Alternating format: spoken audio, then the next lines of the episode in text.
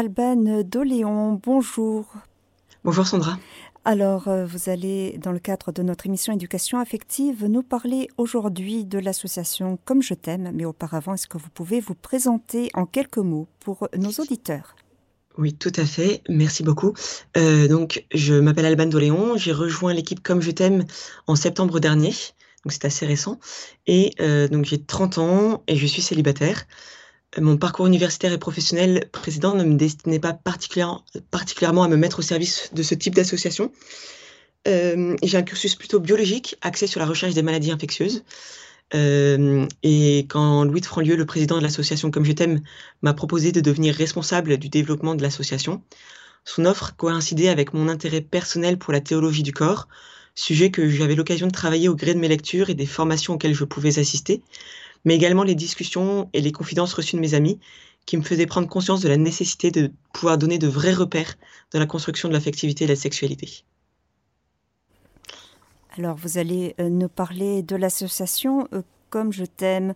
Et euh, première question que, que l'on peut se poser, c'est comment est née l'idée de cette association? Alors, cette association, elle a pour but d'aller expliquer la beauté de l'amour aux enfants et adolescents elle a été fondée par Inès de Franlieu en 2011, euh, après plusieurs années pendant lesquelles elle était invitée dans des établissements scolaires pour parler d'affectivité et de sexualité aux enfants. Et en effet, en tant que mère de famille nombreuse, Inès s'est rendue compte assez vite de la nécessité de parler tôt de ces sujets avec ses enfants, d'autant plus que les événements de la vie, notamment avec les grossesses, amènent naturellement des questions de cet ordre chez les enfants. Et il s'agissait d'y répondre avec justesse, sans esquiver, sans tabou, tout en utilisant des termes adaptés à leur âge. Et il lui semblait important de montrer aux enfants le sens de l'altérité sexuelle. En effet, euh, pas de vie sans altérité. La vie est le fruit de l'union des corps, qui dit l'union des cœurs. Et ce discours permet de réintroduire le dialogue dans la famille, d'expliquer à l'enfant que la vie vient de l'amour des parents et que l'amour s'exprime par le corps. Or, pour l'enfant, ce n'est pas hum, immédiat, cette notion. Ce corps ne lui sert pour l'instant qu'à aller aux toilettes, et il faut qu'il prenne conscience que cette partie est importante par sa finalité, d'où la nécessité du respect du corps. Et continuant le dialogue avec ses enfants qui grandissaient, ayant compris le sens du corps qui est fait pour exprimer l'amour et parfois donner la vie, ils en arrivaient à discuter des comportements qui préparent la construction d'une relation amoureuse, une relation durable et source de bonheur. Euh, ces enfants, ils voyaient bien que beaucoup de leurs camarades s'abîmaient dans leur relation et que entre eux, les enfants parlaient du corps sexuel avec beaucoup d'interrogations sans avoir de vraies réponses, ce qui amenait beaucoup de moqueries. Et, donc, et ce sont donc ces enfants qui ont fini par dire à Inès, mais, mais maman, tu devrais aller le dire aux autres tout ça. Et c'est ainsi qu'elle a d'abord décidé de monter un atelier pour les adolescents, en fin de collège et au lycée. Et en parallèle, Inès donnait des conférences aux parents. Mais elle n'allait pas parler directement aux petits, elle se cantonnait aux grandes classes. Et c'est une directrice d'école primaire qui lui a dit Je veux absolument que vous veniez dans mon école parler à mes élèves. Le réflexe initial d'Inès a été de lui dire Non, ce sont aux parents d'en parler à leurs enfants quand ils sont petits, ce n'est pas du domaine scolaire. Mais la directrice insistait en voyant bien l'évolution de la société et combien les enfants s'abîmaient par leur vocabulaire, par des jeux, et combien ça les marquait profondément.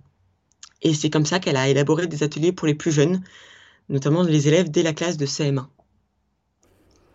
Alors justement, parlons de, ces ateliers. Euh, de, euh, est-ce que vous pouvez nous en parler un petit peu plus en détail euh, Quels sont les, sujets et comment se déroulent-ils?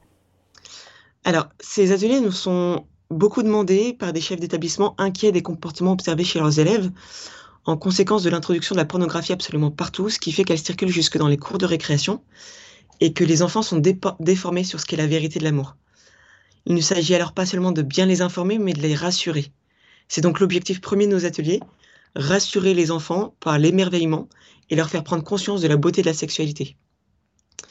Les ateliers que nous proposons s'inscrivent dans le cadre des trois séances annuelles d'éducation affective, relationnelle et sexuelle requises par l'éducation nationale pour chaque élève afin de compléter les cours de SVT sur la reproduction humaine. Le terme de reproduction humaine étant d'ailleurs un terme que nous n'apprécions pas beaucoup, cela fait relativement animal.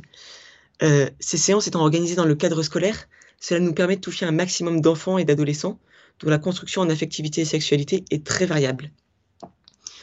Pendant ces ateliers, nous formons des groupes non mixtes, ce qui permet euh, aux enfants de, s'abstraire un peu du, regard du sexe opposé et donc d'avoir des questionnements plus libres. Et nous allons d'abord faire réfléchir les enfants sur leur corps, notre corps. Ce corps qui nous permet de poser des actes et qui nous permet aussi d'exprimer nos sentiments. Ce corps qui nous permet également d'entrer en relation avec autrui, nous qui sommes des êtres de relation. Eh bien, la plus grande relation que nous pourrons construire, la relation avec l'homme que moi, femme, je choisirais d'aimer, s'exprimera grâce et par le corps sexué. Nous allons ensuite montrer aux enfants que la personne humaine est constituée de trois dimensions. Le corps, le cœur et l'esprit animés par la volonté. Ensuite, nous allons leur décrire le corps sexué, transformé par la puberté, en les invitant à le regarder avec respect, à en prendre soin parce que précieux par sa finalité qui est d'exprimer l'amour et parfois de donner la vie. On ne peut pas nier la notion de fécondité. Le corps est fait pour donner la vie comme le manifestent tous ces changements à la puberté. Soyons clairs, cette donnée ne rend pas obligatoire d'avoir des enfants, mais nécessairement, la puberté entraîne la fécondité. En prenant conscience de l'interaction entre les trois dimensions de la personne humaine, l'enfant comprendra que ce que nous posons comme acte avec notre corps touche à notre cœur. Ce que nous regardons avec nos yeux va toucher à notre cœur. Ce que nous disons comme parole va toucher à notre cœur. Et de la même manière, les actes que nous poserons ou les mots que nous prononcerons auront un impact sur le cœur de l'autre. Puis à partir de la cinquième, nous les amenons à réfléchir à la différence entre le plaisir et le bonheur. Le plaisir étant plus de l'ordre de l'éphémère, quand le bonheur est de l'ordre de la durée. Nous faisons réfléchir nos jeunes à l'amour qu'ils veulent vivre pour leur donner les clés d'un bonheur à construire qui nécessitera de, renoncer librement à certains plaisirs immédiats en vue d'un plus grand bonheur. Enfin, nous leur rappelons que ce n'est pas le temps d'être amoureux. Et ce dont on peut témoigner, c'est d'une forme de pression dans les cours de récréation sur la situation amoureuse. Une injonction de plus en plus jeune à avoir un amoureux, parce que ça fait alors rentrer l'enfant dans le clan des populaires. Ce n'est donc pas le temps des histoires amoureuses, mais de celui de la construction des amitiés solides. En effet, nous leur faisons découvrir combien l'amitié est le socle de l'amour, puisque elle permet de connaître la personne en vérité. L'amitié développe le cœur, c'est-à-dire notre capacité à aimer.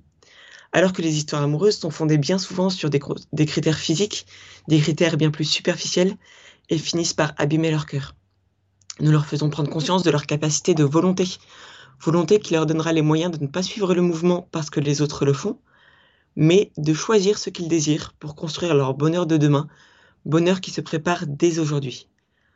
En définitive, nos ateliers amènent l'enfant à être admiratif de ce corps et de sa finalité, et l'enfant sera alors prêt à consentir à cette finalité et à s'investir dans le respect de son corps et de celui des autres. Quant aux adolescents, combien ont-ils besoin d'entendre parler d'amour et non pas seulement de sexe et de danger? Leur dire qu'il ne s'agit pas de se protéger de l'amour, mais de protéger l'amour comme un bien éminemment précieux. Il y a urgence à parler aux enfants et aux jeunes du sens et de la finalité du corps, des paroles vraies et belles sur la sexualité entendues et reçues par un enfant sont comme des couches de vernis que l'on applique sur un beau meuble en bois. On peut renverser un verre dessus, les dommages ne seront pas irrémédiables puisque le vernis protège le bois.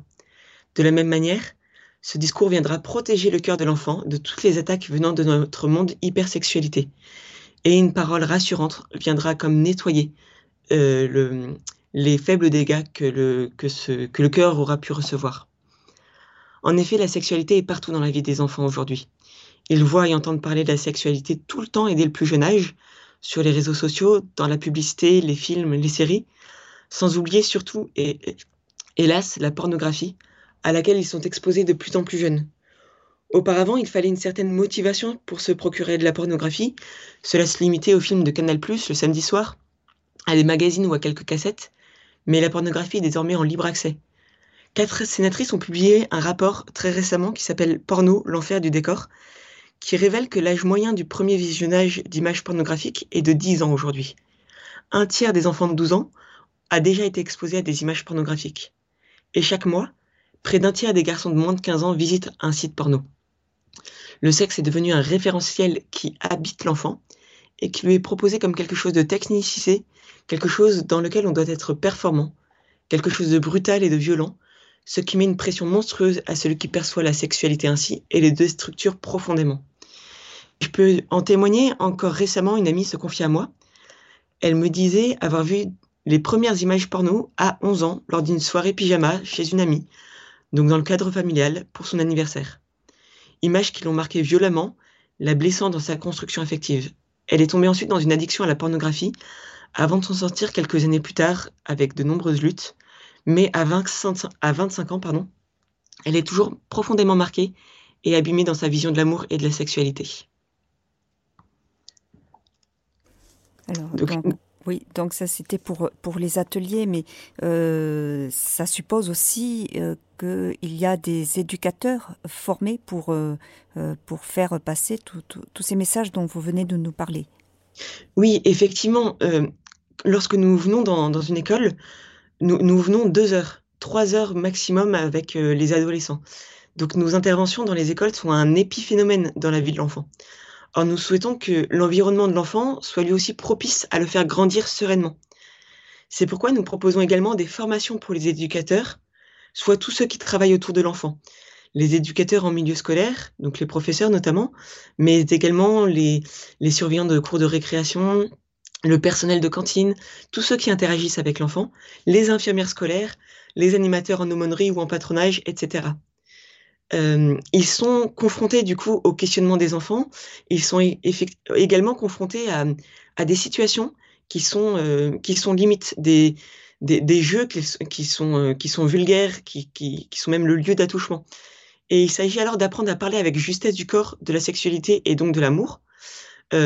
Du coup, pour pouvoir réagir, non pas en grondant sans expliquer pourquoi est-ce que ce que les enfants ont posé comme acte ou comme ou dit comme parole n'était pas n'était pas juste, ni de faire comme s'ils n'avaient rien vu, pour éveiller l'enfant au respect de leur corps et de celui des autres, et de donner des clés à ceux qui veulent accompagner sereinement les adolescents et les aider dans la construction de leur vie affective. Et ces formations que nous proposons sont donc, proposées pardon, euh, lors de journées pédagogiques donc, qui permettent de rassembler du coup tous les professionnels d'un établissement scolaire. Donc cela se fait à, la demande des, directeurs d'établissement Comment, euh, oui, ça se passe? Tout à fait. Euh, soit à l'initiative directement des, des, directeurs, soit d'un d'un membre du, du, corps professoral qui aurait entendu parler de notre association et qui serait intéressé pour que nous puissions intervenir, enfin que nous puissions les former pour les aider dans leurs tâches éducatives. Alors, il y a d'autres formations et normalement, euh, il me semble qu'il y a une formation plus dirigée vers, euh, vers les jeunes en recherche. C'est les formations école de vie. Est-ce que vous pouvez nous en dire un petit peu plus? Oui, tout à fait. On s'est rendu compte que, que donc il y avait de nombreux jeunes qui prenaient un temps de, de pause, de discernement, de réflexion euh, dans des écoles de vie, qui sont donc dans des années de discernement. Et, et donc, euh, c'était un lieu tout à fait propice pour réfléchir sur ces questions d'affectivité et de sexualité. Et parce que ces jeunes sont amenés souvent à s'occuper d'enfants dans des activités qui leur sont confiées, et donc à devoir répondre aux questionnements des enfants mais ces jeunes-là sont eux-mêmes dans une période charnière de leur construction et peuvent avoir besoin de clés pour redécouvrir la personne qu'ils sont, cette personne qui est faite pour aimer et être aimée. Et donc cette, euh, journée de formation que nous proposons, euh, donc nous appelons un peu école de vie, mais qui peut être aussi dirigée pour les chefs scouts qui de la même manière euh, sont en contact avec des, enfants et des adolescents et eux-mêmes sont dans des âges dans des âges de construction d'affectivité, leur donneront donc des clés pour pouvoir aborder ces sujets sereinement avec les enfants, euh, puisque notamment les, les camps ou les, les, jeux, les journées de patronage sont, euh, sont des lieux où de, de grandes de mélange d'enfants qui viennent avec leur, des, des, bagages très différents sur la sexualité et l'affectivité. Et, euh, et les camps d'été notamment sont, sont, sont, sont propices parfois à, à, quelques, à des problèmes liés à la, à la sexualité, avec, euh, avec le temps des douches ou les choses comme ça, et puis avec euh, des plus grands qui en savent trop, ou du moins de pas de enfin, d'une manière un peu abîmée, et donc qui vont dire des choses aux plus jeunes qui ne seront pas préparés. Et donc face à tout cela, ces jeunes doivent pouvoir euh, réagir, pouvoir poser des, des actes ou des, des surtout des, des paroles qui viendront rassurer les enfants dont ils ont la charge. Alors, il y a également donc les intervenants qui, euh, viennent donc qui interviennent dans, dans les établissements eux-mêmes comment sont-ils choisis et quelle est leur formation? Alors ces intervenants, en fait, ce sont eux qui nous contactent. Et c'est venu du fait que, face aux demandes si nombreuses pour animer des ateliers dans les établissements scolaires, Inès de Franlieu, qui avait donc monté cette association toute seule initialement, a bientôt eu besoin que la pédagogie soit démultipliée pour pouvoir répondre à toutes ces demandes. Donc, elle a donc décidé de, monter un réseau d'intervenants et que l'association forme elle-même à la pédagogie comme je t'aime. Euh, cette formation a pour ambition d'apprendre à parler d'affectivité et de sexualité à un groupe d'enfants ou d'adolescents. Et elle y pour cela formation théorique, donc deux jours de formation, et ensuite un parcours de validation qui consiste à, assister à des ateliers dans des écoles, euh, à s'approprier euh, la pédagogie de Comme je t'aime, et, petit à petit, du coup, comme ça, à, pouvoir à, pouvoir être euh, prêt à intervenir dans, dans, un, dans, un, établissement scolaire, à pouvoir prendre en charge un atelier. Et cette exigence de formation nous est la garantie que lorsqu'un chef d'établissement nous contacte, que ce soit une telle ou telle autre qui intervienne, le propos tenu face aux élèves sera le même. Il sera dit exactement la même chose euh, pour que voilà qu'il y ait une, cohérence de discours euh, que nous puissions proposer au chef d'établissement. Et donc, quel est, euh, l'intérêt donc pour ces, intervenants de, eh bien de faire partie de, ce programme Comme je t'aime et comment se, déroulent leur, leurs interventions? Alors, euh, nos intervenantes sont, payées, elles sont rémunérées euh, euh, au nombre d'heures qu'elles passent en intervention. Et ce sont majoritairement des, jeunes femmes puisqu'en effet, le rythme de travail des intervenants se calque sur, celui des écoles et donc leur permet de rentrer à temps à la maison pour le retour des enfants après l'école. Et, nous observons que les enfants sont de plus en plus seuls maintenant. Or, la solitude est très souvent habitée par les écrans et donc parfois la pornographie. Et on est parfois étonné que tel enfant qui est un bon scout, qui sert à la messe tous les dimanches, eh bien en fait il est tombé dans la pornographie, notamment via le portable que ses parents lui avaient donné par sécurité pour qu'il rentre tout seul du collège. Et parce qu'effectivement, un collégien est grand, on peut penser qu'il peut, se débrouiller, ce qui est vrai, mais il ne faut pas sous-estimer combien il a encore besoin d'une présence. Et on ne saisit pas toujours à quel point les écrans peuvent être dangereux. Et donc, être intervenant pour, euh, notamment de nombreuses femmes, on a aussi notamment un homme qui est en, cours de formation, mais pour toutes ces femmes, c'est un, travail qui leur permet concrètement de faire du bien, de participer au bien commun, et en même temps qui permet d'être présent auprès de sa famille notamment auprès de ses enfants, puisque euh, euh, voilà, le propre de son travail sera d'intervenir sur des journées d'école, donc sur, le temps scolaire, et, avec un, un, temps de préparation, contrairement aux professeurs, qui est assez réduit, puisque une fois qu'elles ont intégré leur, leur, le, la pédagogie de Comme je t'aime, c'est quelque chose qu'elles vont vivre et qu'elles vont, vont transmettre de manière assez naturelle devant les classes. donc, donc voilà, c'est un c'est vraiment une manière de pouvoir allier sereinement le, fait d'être parent euh, et en même temps de, de, de vouloir euh, participer à la, à la vie euh, à, la, à la, vie active et de pouvoir avoir un impact sur, euh, sur d'autres enfants.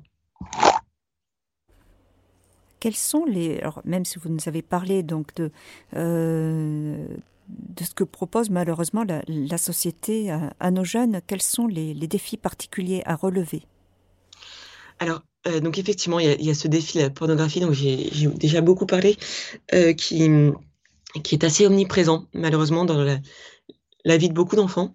Mais l'un des autres défis auxquels nous allons être de plus en plus confrontés est celui de la transidentité.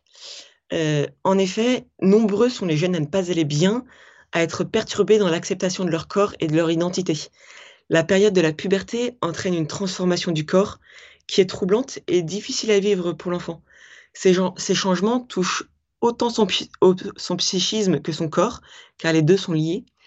Et si l'on ne, ne donne pas à l'enfant des explications sur le sens profond de ces transformations, alors il y aura une plus grande difficulté à les accepter. Et pour les jeunes filles, si la maternité est niée comme faisant partie de la vie de la femme, ce qui est de plus en plus le cas, la fille aura plus de difficultés à accepter les changements de son corps. Et si parallèlement, elle entend sans cesse que les femmes sont les victimes des hommes, l'adolescence n'aura plus envie de se projeter dans une vie de femme et pourra même en avoir peur. cela pourrait aller jusqu'à refuser son corps féminin et désirer devenir un homme. Et de la même manière, euh, un, jeune garçon qui entendrait que euh, l'homme c'est quelque chose de, brutal, c'est quelque chose de, pas sensible, notamment via les images véhiculées par la pornographie, alors euh, il risque de ne pas se retrouver là-dedans et, face à cette période de bouleversement, pouvoir préférer son mal-être le, fera, le fera demander, lui fera demander à, potentiellement changer, de corps parce qu'il ne se retrouvera pas dans, les images véhiculées de la masculinité. Et c'est quelque chose que, dont les chefs d'établissement nous, témoignent euh, du nombre grandissant d'enfants euh, demandant à changer d'identité.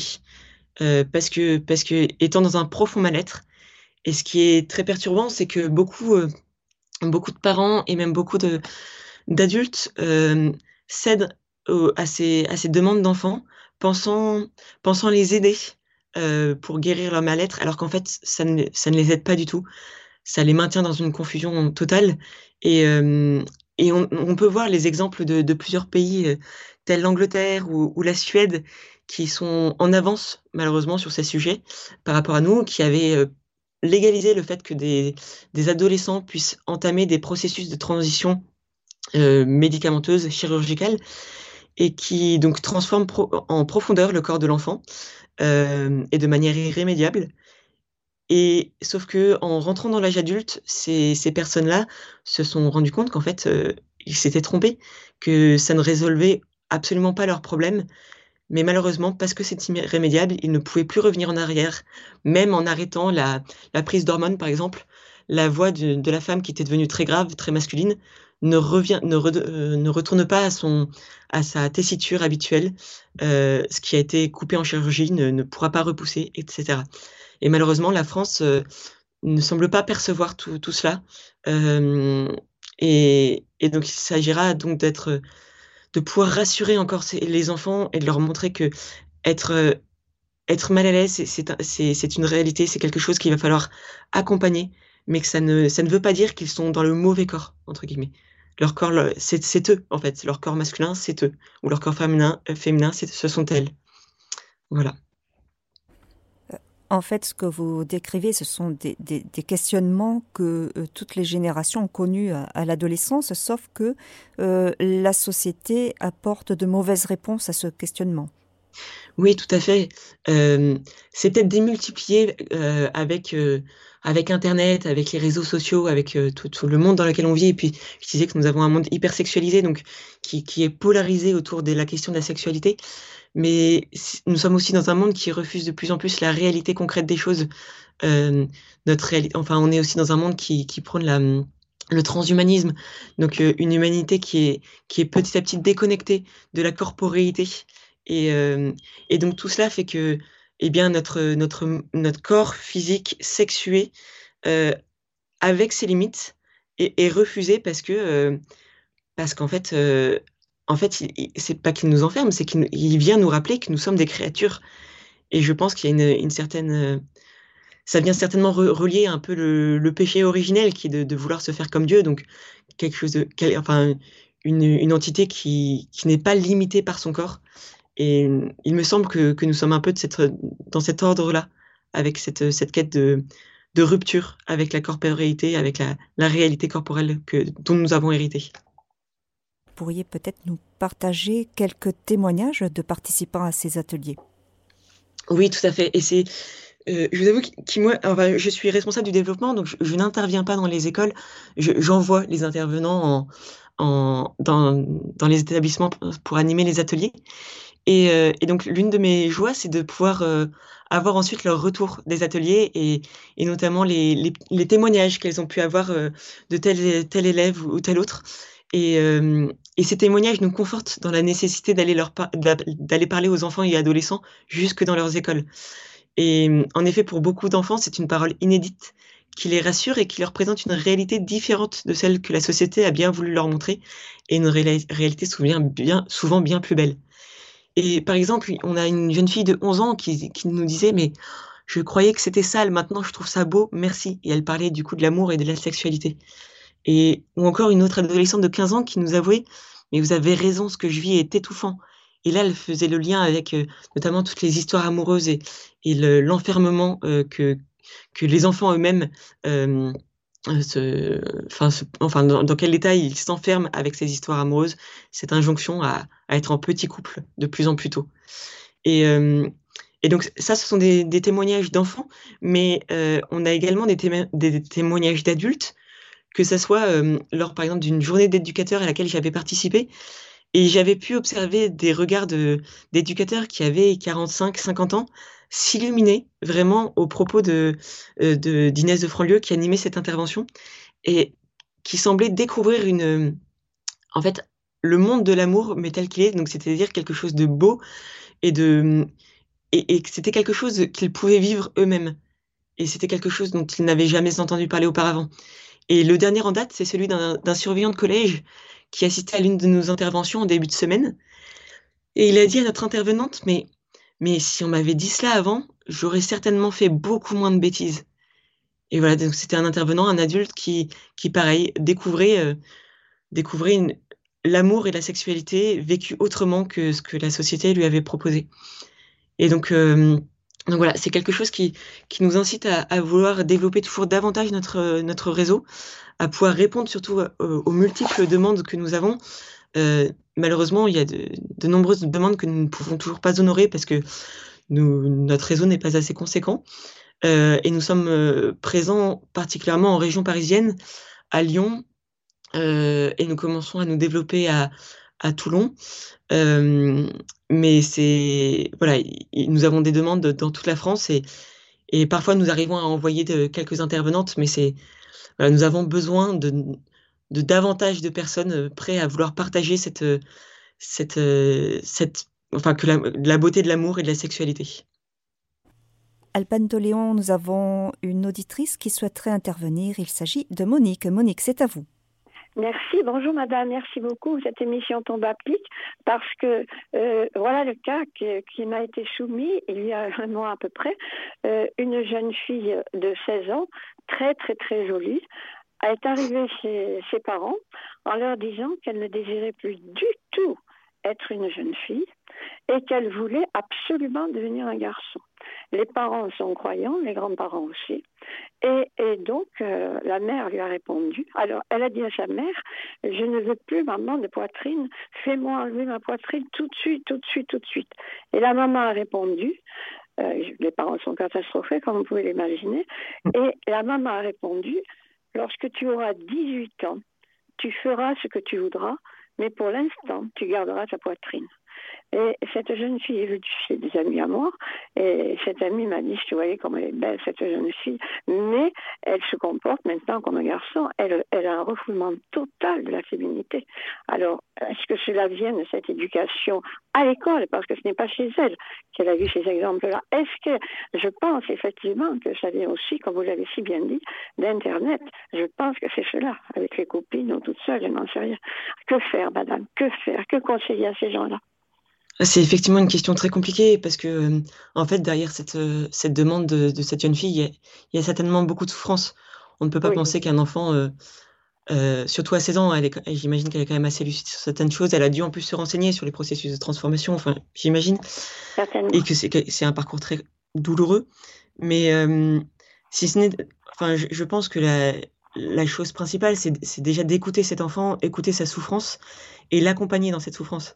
Euh, il ne faut pas attendre 18 ans pour faire quoi que ce soit. Enfin, effectivement, la, chirurgie, j'espère qu'elle ne s'y résoudra pas, mais euh, il y a certainement un accompagnement psychologique à avoir pour cet enfant, euh, un accompagnement aussi d'amitié, de, l'amour de ses parents doit demeurer pour, qu'elle ne se coupe pas tout lien avec ce qui pourrait la maintenir dans, une vision d'elle-même euh, de, sa féminité. Euh, mais je, je crains qu'il n'y ait pas de remède miracle, euh, mais, mais c'est certainement de, voilà, de, de, pouvoir accompagner, en, notamment en, en prenant des relais de, de professionnels euh, oui. qui, qui sauront aider, travailler sur ces questions-là avec l'enfant, pour essayer de déterminer aussi pourquoi à un moment cet enfant s'est dit mais en fait je ne veux plus de mon corps de femme, euh, cet ado, je ne veux plus de mon corps de femme, je veux un, un, un corps d'homme il y a, il y a, il y a toutes ces, toutes ces questions-là qu'il va falloir travailler pour essayer de, d'apaiser et de, et de remettre en, perspective et, et d'acceptation de, soi. Elle a déjà demandé à ses parents, euh, j'ai oublié de vous le dire, de changer son prénom. Et, les parents, ont, elle avait un prénom, et les parents ont accepté. Elle a dit, je ne veux plus un prénom féminin. À partir d'aujourd'hui, ce sera tel prénom. Et ça, je, ne le supporte plus. Je ne supporte plus ce prénom féminin. Et donc, les parents, mon ami qui m'a relaté cette histoire terrible, m'a dit, tu sais, elle est venue chez moi et elle se comporte comme un garçon et, elle m'a demandé de ne plus l'appeler euh, de son prénom féminin. Et ça a été très dur, mais je l'ai appelé de ce prénom masculin. Mais c'est affreux. Oui, c'est terrible parce qu'en plus, c'est ça veut enfin, quand on appelle un enfant par un prénom qui n'est pas le sien, finalement, c'est-à-dire qu'on enfin, qu'on le fait rentrer dans cette réalité qui qui n'est pas une réalité, qui est qui est une trans-réalité en quelque sorte. Et, euh, et, d'ailleurs, euh, souvent les établissements scolaires font aussi la, même chose, c'est qu'ils vont accepter la demande de l'enfant. Mais en soi, c'est illégal de changer le prénom d'un enfant sur, sur des documents. Euh, le, prénom qui fait foi, c'est celui qui est sur, dans les, qui est sur les, les papiers d'état civil.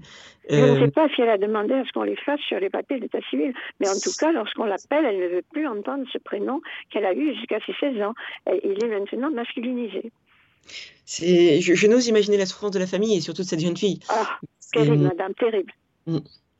Et, et, malgré tout, voilà, notre société ne nous, aide pas, mais il va falloir. Euh, du coup, voilà, ça, enfin, c'est pour ça qu'il ne faut pas tarder non plus pour parler de ces sujets d'affectivité et de construire. En fait, la construction de, de l'adolescence se fait, se fait donc avec cette construction de l'affectivité et cette construction de la sexualité qui nous permet d'intégrer le corps que, que nous avons, que, que, nous avons, qui est, qui est nous en fait. Euh, et, donc ça se, ça se prépare pour justement, comme je le rappelais, ce sont comme ces couches de vernis qui vont protéger, qui vont protéger la personne humaine pour, euh, pour ne pas se, se laisser entraîner et pour que nos, blessures affectives euh, viennent détruire petit à petit notre construction humaine. Et est-ce que vous croyez, madame, qu'en lui, en lui donnant la référence de votre association, les parents, les grands-parents pourraient peut-être essayer de, de raisonner leur fille? Eh bien, vous pouvez toujours nous contacter. On a effectivement, on a un site. Je n'en ai pas parlé. Il y a le site comme je t'aime, C O M J E T A I M. E. Alors je le note tout de suite. C O M. C O M J E T A I M E. Alors, je note C O M, oui, parce que j'avais mis deuxième. Alors C O M. Oui. Ça tout se tient. C O M J A I E. J E T A I M E. Pardon. Oui. .com.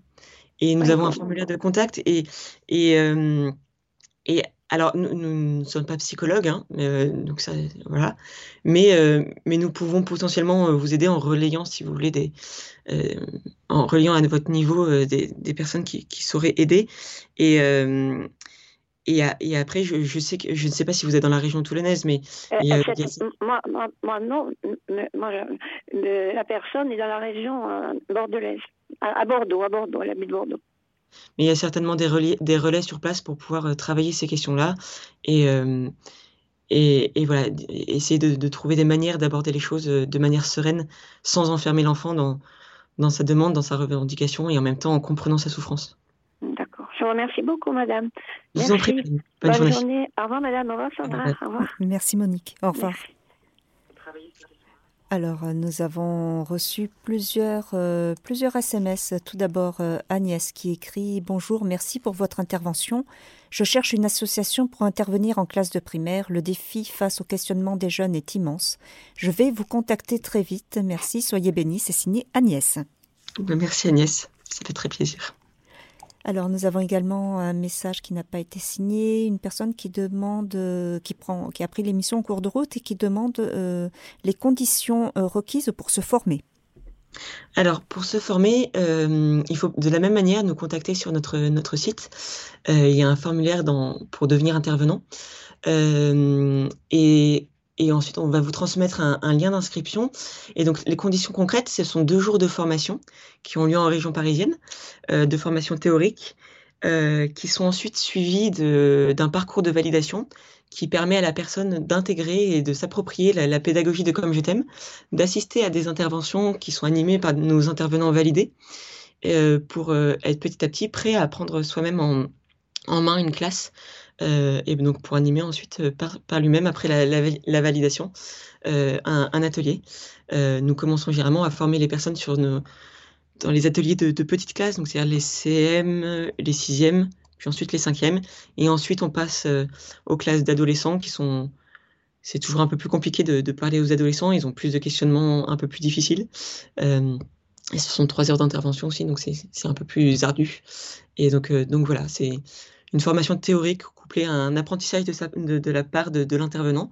Euh, J'ai oublié de préciser que nos intervenants sont, auto-entrepreneurs, euh, ce qui leur permet en fait d'intervenir à, la mesure qu'ils souhaitent. Euh, c'est-à-dire certains intervenants interviennent toutes les semaines, d'autres il s'agit plutôt de, une ou deux écoles par mois maximum, voire une école par mois. Donc ça permet aussi une grande flexibilité dans sa manière d'organiser son travail. Alors nous avons un message de Francesca. Bonjour, merci pour ce bel enseignement. Euh, je n'ai pas pu écouter depuis le début. Êtes-vous présent sur la Normandie? Pouvez-vous nous communiquer votre adresse mail? Merci, bonne continuation et soyez bénis. C'est signé Francesca. Alors, merci Francesca. Euh, nous ne sommes pas présents en Normandie. Malheureusement, nous avons des personnes qui ont été formées euh, euh, en Normandie. Nous sommes en train de, voir avec certains établissements scolaires pour euh, former des éducateurs eux-mêmes au sein de l'établissement, voilà, pour, être des relais de, notre pédagogie. Euh, vous pouvez toujours nous contacter d'ailleurs si vous êtes vous-même intéressé pour, vous former. Et Inès de Franlieu se déplace parfois en région pour, animer du coup des, des journées d'éducateurs, de formation des éducateurs, ou pour animer du coup des conférences aussi auprès des parents, auprès des parents d'enfants et d'adolescents, ce qui permet d'être aussi des relais dans cette éducation affective. Et donc euh, notre adresse mail c'est contact, donc comme un contact C-O-N-T-A-C-T comme je t'aime.com c o m j e t a i m e.com voilà et nous allons terminer avec un, message de Clotilde. Bonjour, en tant que maman chrétienne, sur ce sujet en particulier et sur bien d'autres, je n'arrive pas à être cohérente entre la notion d'accompagnement et celle où je cautionne du même coup ce que je veux dénoncer. Quelle est la limite à la complaisance? Merci infiniment, c'est signé Clotilde. Oula, c'est une, vaste question.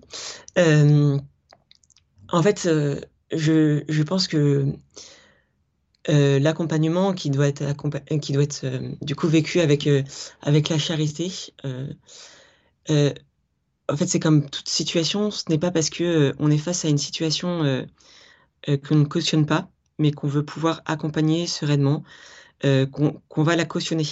Il s'agit de, de, montrer à la personne que, que ce qu'elle vit n'est pas forcément ne, n'est pas forcément bien, euh, objectivement bien, parce que, parce que ne rentre pas en, adéquation avec, euh, avec les enseignements que nous avons pu recevoir euh, du Christ notamment. Et ces, ces enseignements moraux qui sont là pour nous faire grandir, qui sont en fait pour notre bien. Et donc que ça vient se mettre en travers du bien que nous désirons vivre, donc il s'agit de les dénoncer et en même temps de d'accueillir la personne, de, de lui, enfin de d'être assez clair dans notre positionnement. Je ne suis pas d'accord avec ce que tu vis ou avec ce que tu dis, mais pour autant, je ne te rejette pas en tant que tel. Ce n'est pas toi. Euh, en fait, il faut, faut il, c'est comme, comme pour beaucoup de choses, il faut décorréler euh, ce que l'acte de la personne et la personne. Ce n'est pas parce qu'elle pose tel acte que euh, euh, elle est cet acte-là en fait. Je ne sais pas si je suis très claire, mais euh, euh, par exemple, il y a surtout le sujet de l'homosexualité. Euh, on, ne peut pas cautionner les actes homosexuels, l'activité homosexuelle, et pour autant, on doit pouvoir aimer la personne homosexuelle. Euh, donc l'accompagner, euh, et, rester en lien avec elle euh, dans la mesure du possible. toujours notamment quand on est en plus quand on est maman et qu'on a des enfants, on a aussi un, devoir de protéger ses enfants de, certaines choses. Mais, euh, donc, du coup, de, montrer qu'il euh, y a une différence entre l'acte et la personne. Et je pense que c'est là-dedans que se joue, du coup, cette. Euh, que, que, que, peut se, se, ouais, que peut se poser la question de la complaisance. Eh bien, merci beaucoup, Alban de Léon. Nous arrivons au terme de notre émission. Je vous en prie, merci Sandra, merci beaucoup. Et à très bientôt. Au revoir Sandra. Au revoir. Très bonne journée. Chers auditeurs de Radio Maria, c'était l'émission Éducation affective aujourd'hui avec Alban Doléon qui nous a parlé de l'association Comme je t'aime. Vous pourrez réécouter cette émission en podcast sur notre site internet www.radiomaria.fr.